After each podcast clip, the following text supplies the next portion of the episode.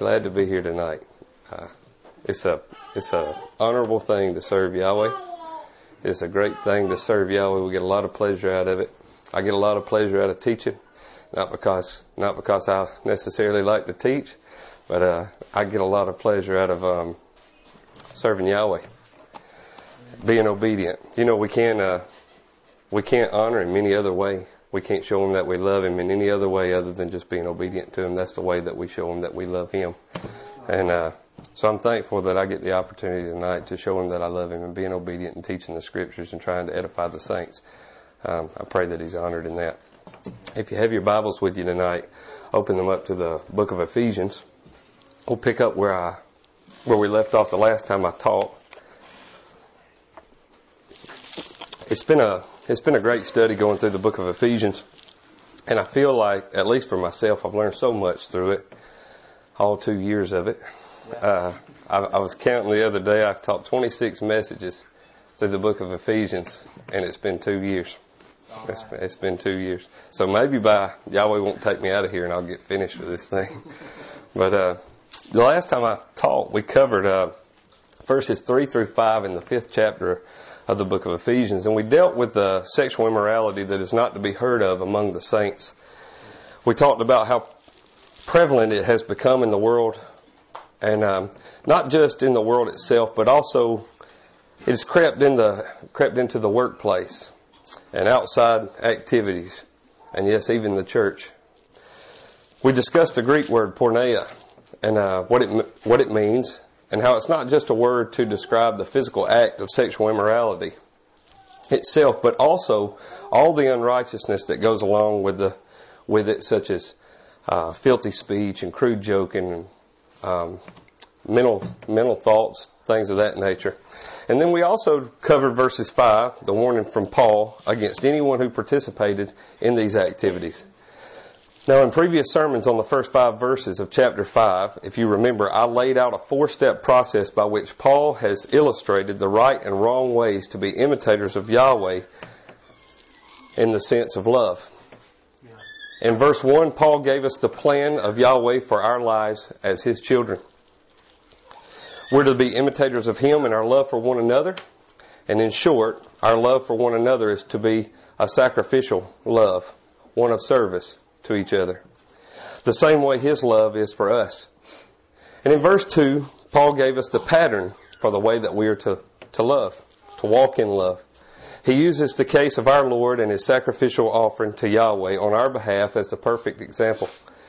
In other words, the perfect example of the love walk to believers is to sacrifice ourselves for the welfare of others as an effort to show love to one another. We talked about how love was not an emotion, but rather it was a service of self as a rendering of service for someone we care about, a sacrifice of ourselves to, to show somebody that we care about them by rendering service. Then in verse 3 and verse 4, Paul gives us the perversion, which is the sin of sexual immorality that the world offers as a substitute of the true idea of love provided to us by Yahweh. And lastly, in verse 5, Paul gave us the fourth part, which was the punishment of our actions if we partake in the ungodly sense of love or sexual immorality. And the punishment is complete and total separation from Yahweh. That's what you have to look forward to if you partake in this sin. Paul tells us if we partake in these things that we are excluded from the kingdom, that we have no inheritance in the kingdom. Folks, I don't know about you guys, but that speaks volumes to me. Speaks volumes to me. Um, this is something that I want to be a part of. I want to be a part of the kingdom. That's the reason that I'm here, is because I want to do right. Yahweh things and be part of His kingdom. Now, I tell you all that as a reminder and a recap of where, where we left off last time. Some people may have been here, may not have been here, and it's been a couple months uh, since I talked about it. And I, and I do that as a way to bring you back to your remembrance, the previous context, which leads us to what we're going to study today. So let's read verses 6 through 14 in, 14 in the fifth chapter of, of Ephesians, and then I want to go over verses 6 through 11 with you.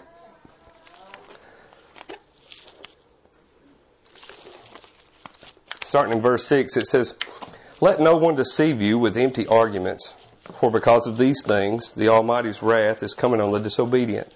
Therefore, do not become their partners, for you were once darkness, but now you are light in the world. Walk as children of light, for the fruit of the light results in all goodness, righteousness, and truth, discerning what is pleasing to the Lord. Don't participate in the fruitless works of darkness, but instead expose, but instead expose them. For it is shameful even to mention what is done by them in secret. Everything exposed by the light is made clear, for what makes everything clear is light.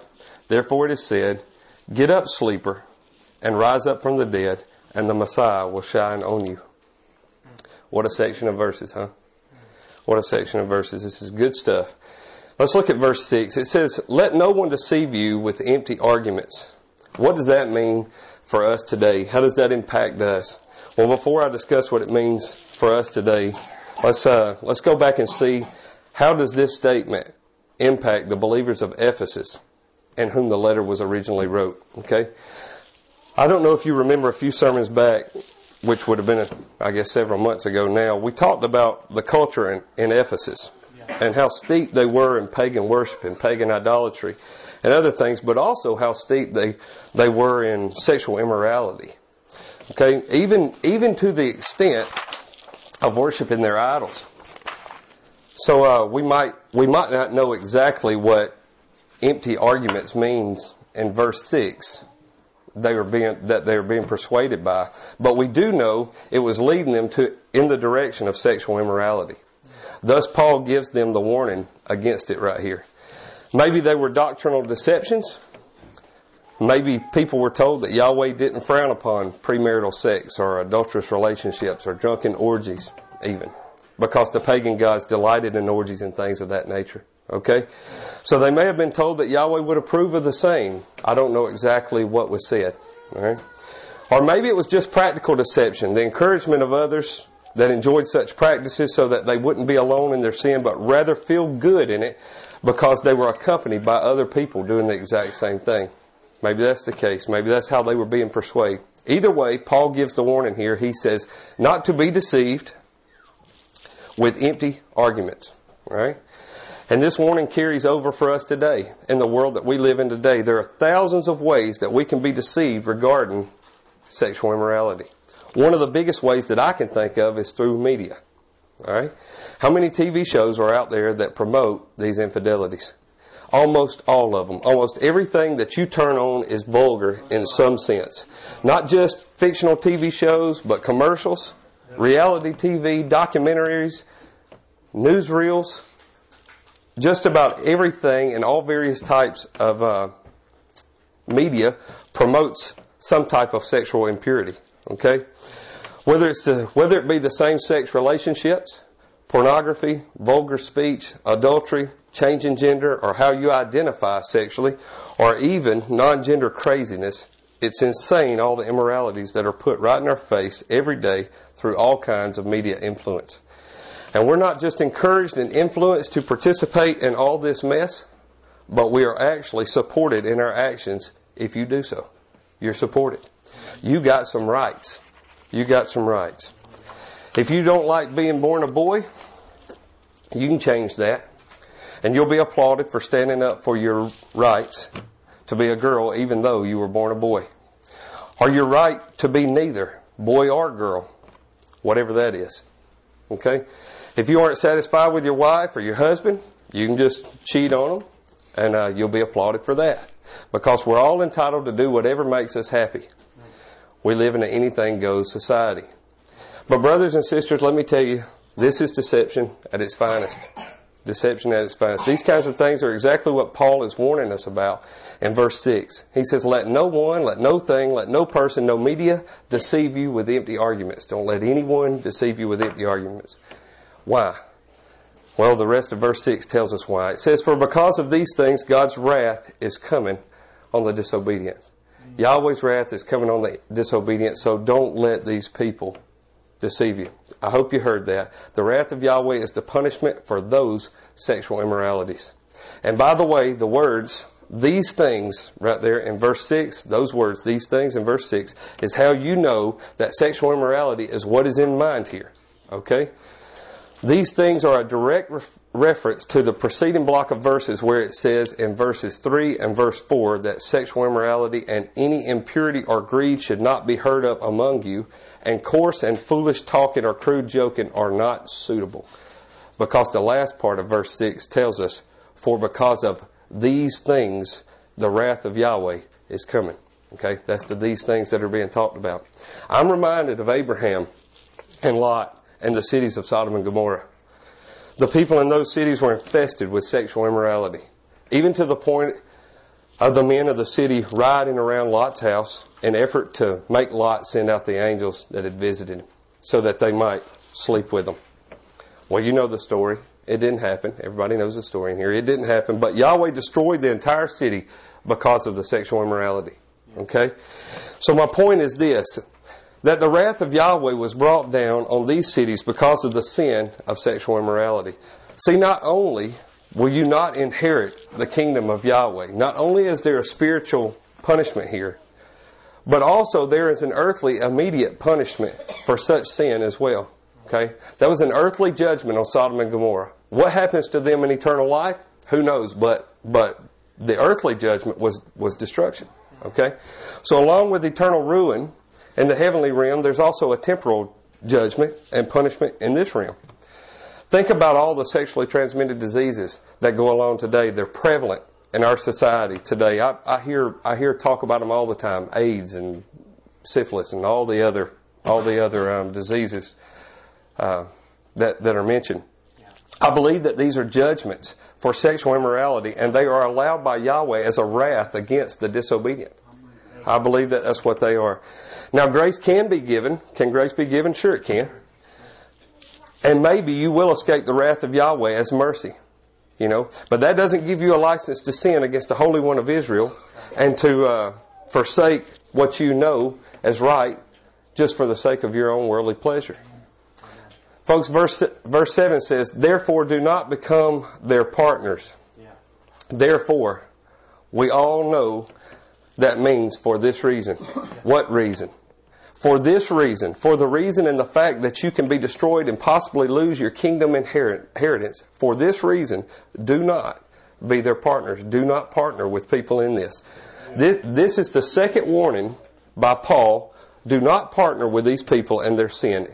It's pretty plain. I don't think a whole lot has to go into those words. I don't think we have to elaborate on it too much. It's pretty plain. If you like the promises that are given to the righteous, then you act as the righteous one did. Okay? If you desire that lustful lifestyle of the heathen, that's fine. Just expect the heathen's judgment because that's what you're going to get. Okay? Let's turn to Romans real quick. Romans chapter 1. I'll give you a second to get there. It's not real far, but uh, might take you a second to find it. Romans chapter 1, and I want to start in verse 18. I'm just going to read three verses, but In Romans chapter 1 and in verse 18 it says, For Yahweh's wrath is revealed from heaven against all godlessness and unrighteousness of people who by their unrighteousness suppress the truth. Since what can be known about the Almighty is evident among them because the Almighty has shown it to them. From the creation of the world, His invisible attributes, that is, his eternal power and divine nature, have been clearly seen, being understood through what he has made. As a result, people are without excuse.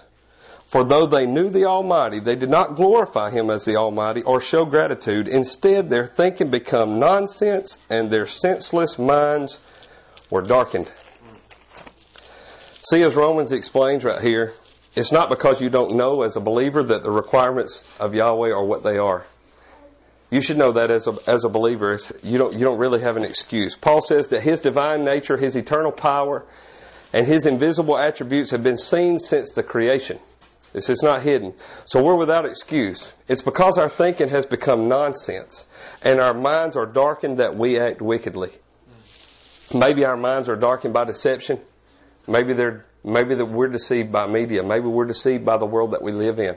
Maybe that's the case. But nonetheless, Yahweh's purity, holiness, godliness has always been. It's always been. Maybe we believe what we want to hear because it benefits us. Okay? Rather than accepting the truth of Scripture. Maybe our, our standard becomes what the world thinks of us rather than, than this right here. Yeah. Paul says, don't be deceived. James says, he says it's your own fault. He says that we're tempted by our own evil desires and then we're drawn away. And once that takes place, the desire gives birth to sin, and when that sin is fully grown, it gives birth to death. Folks, don't be deceived. Don't, be deceived. Wake up and open your eyes. Don't let the world around you convince you that your sin is okay. Just because they applaud it or laugh at it doesn't mean that it's okay with Yahweh. It will cause you earthly destruction, and worse, it will cause you eternal ruin. What place do we as believers have amongst the heathens? We're called to be a holy people. We're called to be set apart. called to be set apart, separate from the world. So separate yourselves. Don't participate in the counterfeit idea of love that Satan offers. It's nothing but wickedness and darkness. Okay? This leads us to verse 8. Ephesians chapter 5, verse 8, it says this it says, For you once you were once darkness, but now you are light in the world. Walk as children of light a while back, I laid out the different kinds of walks that are taught throughout chapters 4 and 5 in the, in the book of Ephesians before I started the fifth chapter. Okay? We covered the walk of humility and the walk of unity, and we just covered the walk of love recently. All right? But here in verse 8 of chapter 5, we're seeing another walk, and this is the light walk, or the walk of light. Okay? Paul says, We were once darkness. What does that mean? What does that mean? Well, light and darkness are contrasting characters depicting good and evil. In chapter 4 and verse 17 and 18, Paul says, You should no longer walk as the Gentiles walk, and the futility of their thoughts darkened, darkened, remember the word, darkened in their understanding and excluded from the life of Elohim. So the Gentiles are excluded from Yahweh because their ways are futile and they're far off track. The contrast is between righteousness and wickedness. In John chapter 8 and in verse 12, the Messiah says this He says, I am the light of the world. Anyone who follows me will never walk in darkness, but will have the light of life. Okay? In 1 John chapter 1 and verse 5 through 7, John says this. He says, Now this is the message we have heard from him and declare for you. Yahweh is light and there is absolutely no darkness in him. If we say we have fellowship with him and walk in darkness, we are lying and not practicing the truth. But if we walk in the light as He Himself is in the light, we have fellowship with one another, and the blood of Yeshua, His Son, cleanses us from all sin. Amen. If you say that you have light or you have life and you walk in darkness, you're lying to yourself. You don't. You don't. You're fooled. You're fooled. So the comparison between light and darkness is a contrast between righteous and wickedness, righteousness and wickedness, good versus evil kind of thing. It is used so many times throughout the scripture, so many times. I had tons of examples or tons of verses to go through, and I just used a couple of them, but it's, it's all through the scriptures. So once we were darkness, but now we are, we walk as new creatures. We have been conformed from the old man to the new man. We no longer are bound to the sinful man and to the sinful flesh, but we're freed from that in order that the light that is in us now might shine through to all of the people that are around us, that we might light up the world. So once we've been transformed and the old man is removed, the command is to walk as children of light. This is our calling, saints. We're commanded to do this. This is the command of Paul here, but prior to Paul, it was the command of the one who went before him. It was the command of Yeshua in Matthew chapter 5, where he says in verse 14 and following, he says this He says, You are the light of the world. A city situated on a hill cannot be hidden. No one lights a lamp and puts it under a basket but rather on a lampstand, and it gives light for all who are in the house. In the same way, let your light shine before men so that they may see your good works and give glory to your Father in heaven. Not give glory to you, not to recognize you, but they may see your good works and give glory to your Father in heaven. Folks, this is one of your callings as children of the Most High. I hear people say all the time, I don't know if I have a calling. I don't know what my calling is. Well, here's a calling for you. You're called to be a children who, to walk in light a child who walks in light. You're called to do that. You're called to walk in righteousness and in purity and in truth. And keep in mind that righteousness is defined by the truths of the Scripture, not by what you think, by the truths of the Scripture. That's what defines righteousness. Holiness is defined by the, by the truths of the Scripture. So we're to walk in light. For this reason, because the fruit of the light results in all goodness, all righteousness, and truth. That's verse 9. The call for us to be children of light is for our own good and for the sake of others as well. However, the walk of light is a direct reflection of that which lives within us. Okay? When the Messiah dwells within us, we have no choice but to display the indwelling light that He is. His very presence in our lives should produce righteousness, goodness, and truth. And not only should it produce that, it will produce it. It's inevitable. It has to work this way. Let me give you an example. When I was studying this, I couldn't help but think about agriculture. I've been plowing around the house and stuff like that and tilling up the ground and all that kind of stuff, so it kind of stays on my mind. But I couldn't help but think about the agriculture. And um, it just kind of dawned on me do you know what darkness produces or creates in agriculture? It, cre- it creates death. Okay? Death. Darkness causes the trees and the plants to either die or become dormant. Too much darkness will kill all trees. Okay? But either either way they if they if they get a little bit of light they'll go they'll go dormant. When the when the sunlight starts to fade and the time frame of the sun is lessened into the winter months of the year the trees lose their leaves and the flowers die off and the vibrance and the beauty of all vegetation is gone. Okay? Well that's because of the lack of light. I hope you see the correlation.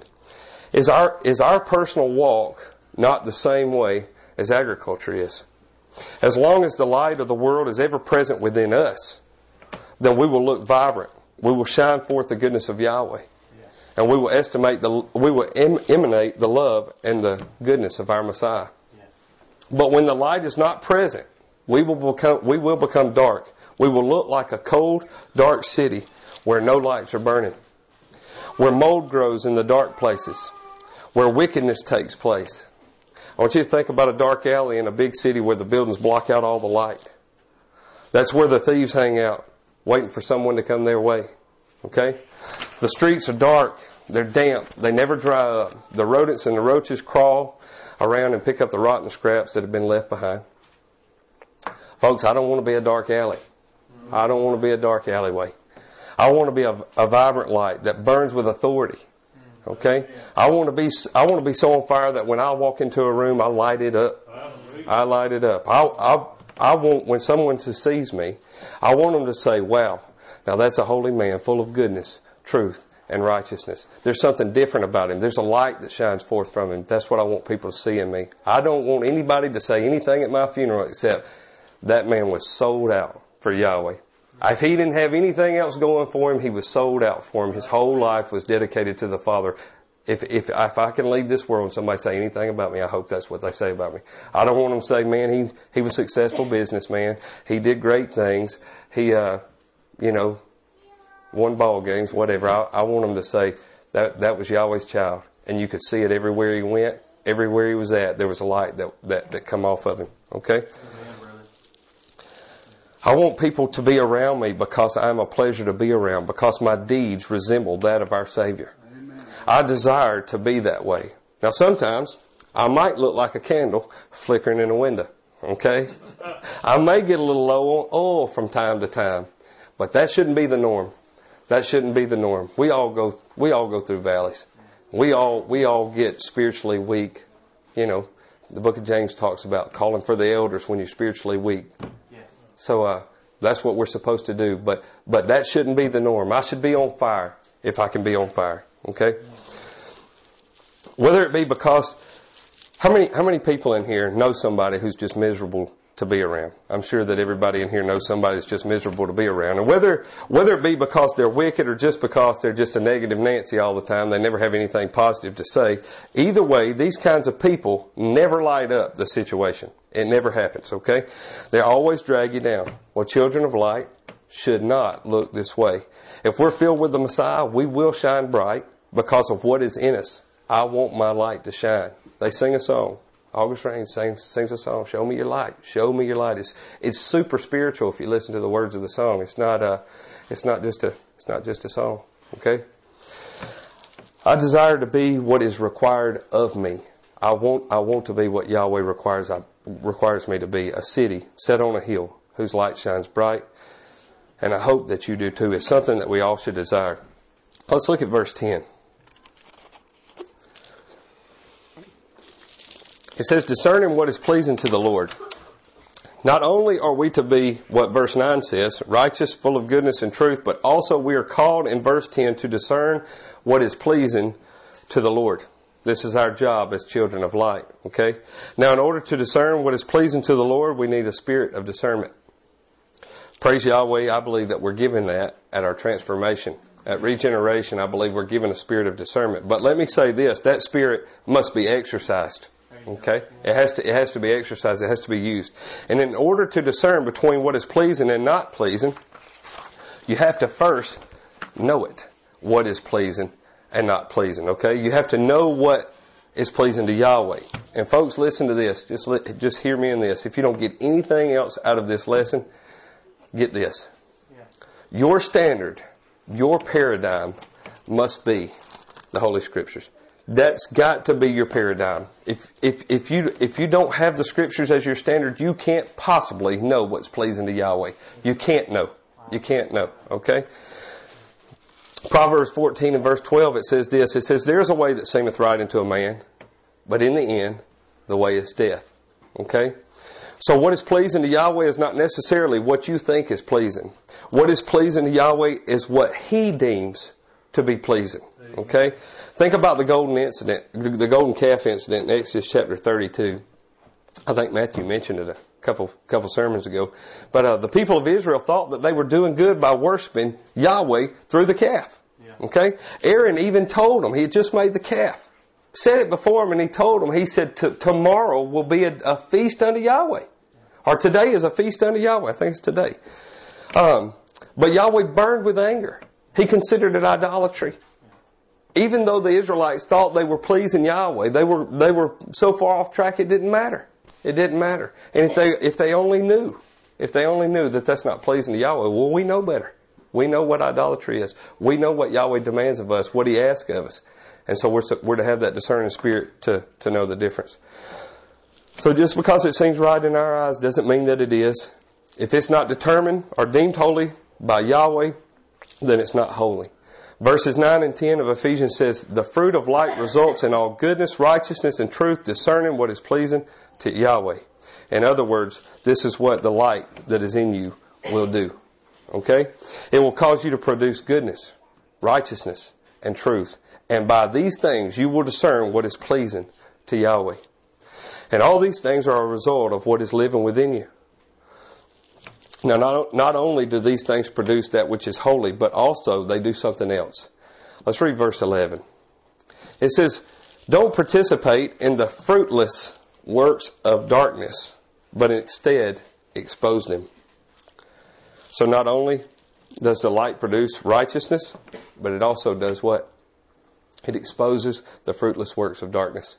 Okay? The works of darkness that the light exposes, the works of darkness that the light exposes, that we are not to participate in, are the things that Yahweh's wrath is coming on. Okay?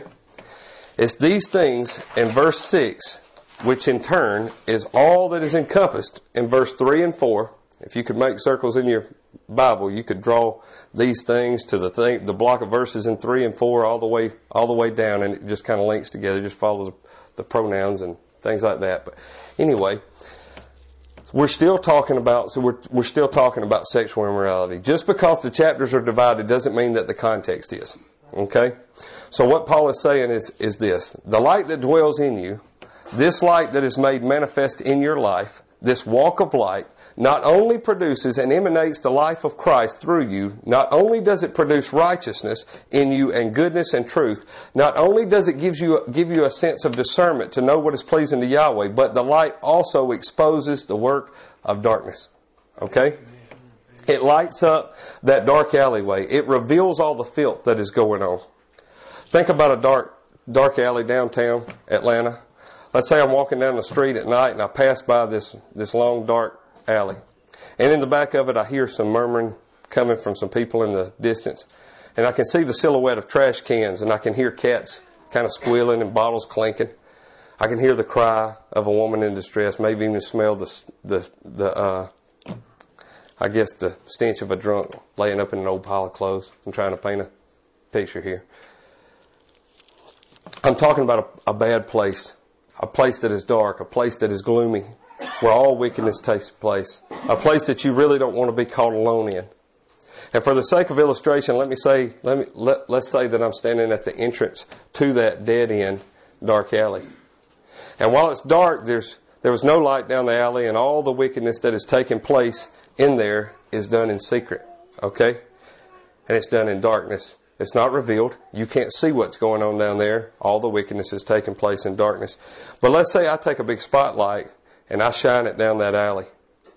What happens? All that darkness, all that wickedness, and all that evil is exposed. It's exposed. Now I can see clearly what's going on.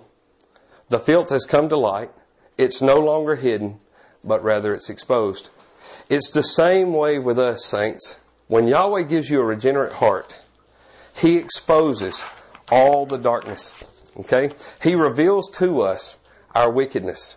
He shines a big old spotlight on our filth that has consumed our soul, that's consuming our soul. And then He places within us an ever burning light. That's His Spirit.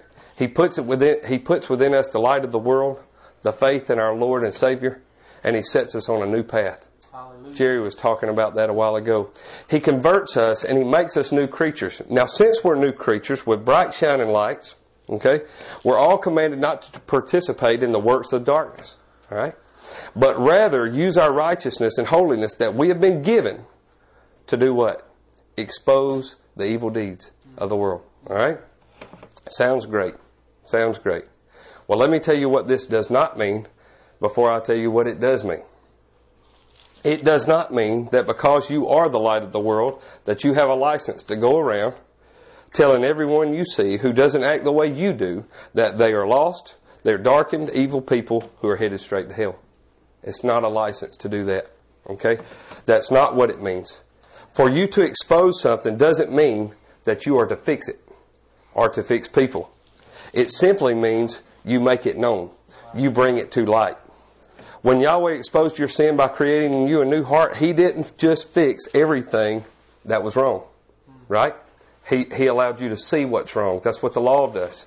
It's perfect in converting the soul. When you when you realize where you're wrong, you can start working on those kind of things. Okay? If Yahweh would have fixed everything, it would have done away with the whole term sanctification. Hmm. All right? We grow. We grow. That's the way our lives work. We grow.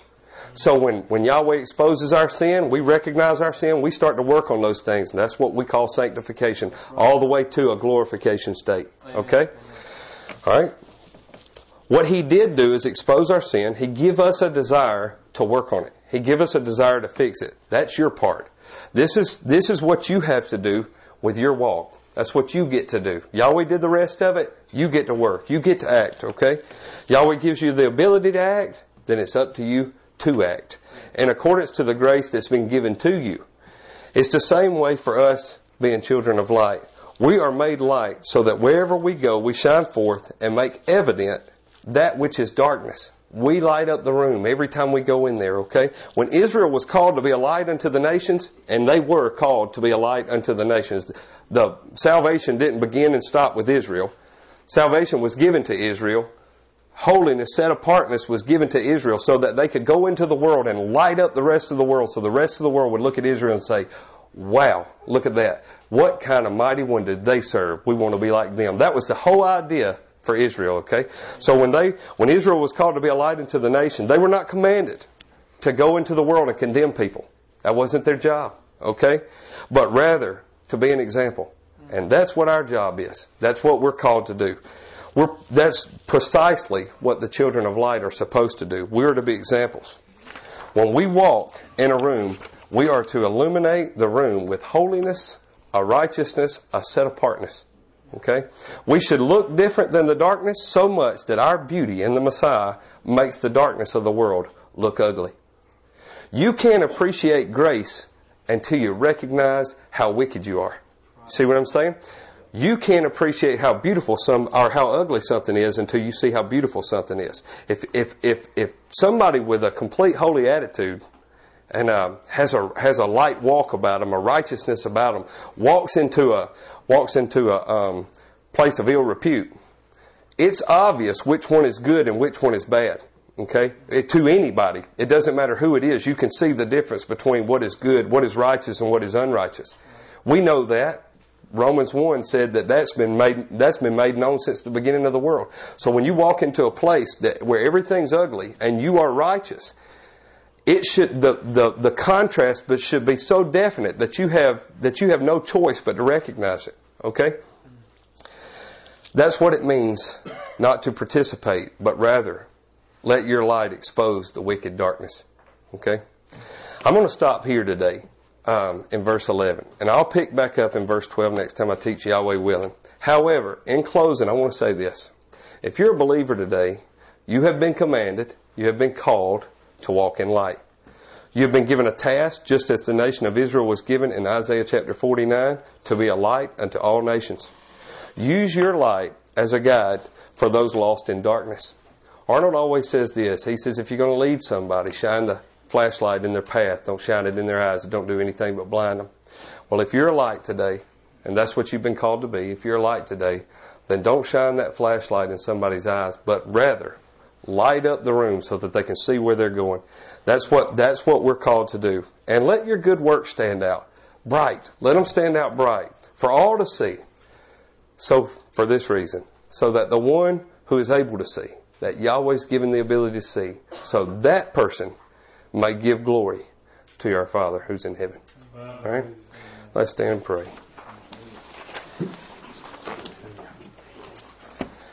Yahweh, Father, I thank you for this day, Father. I thank you for the new moon service and the and the uh, and the church, Father.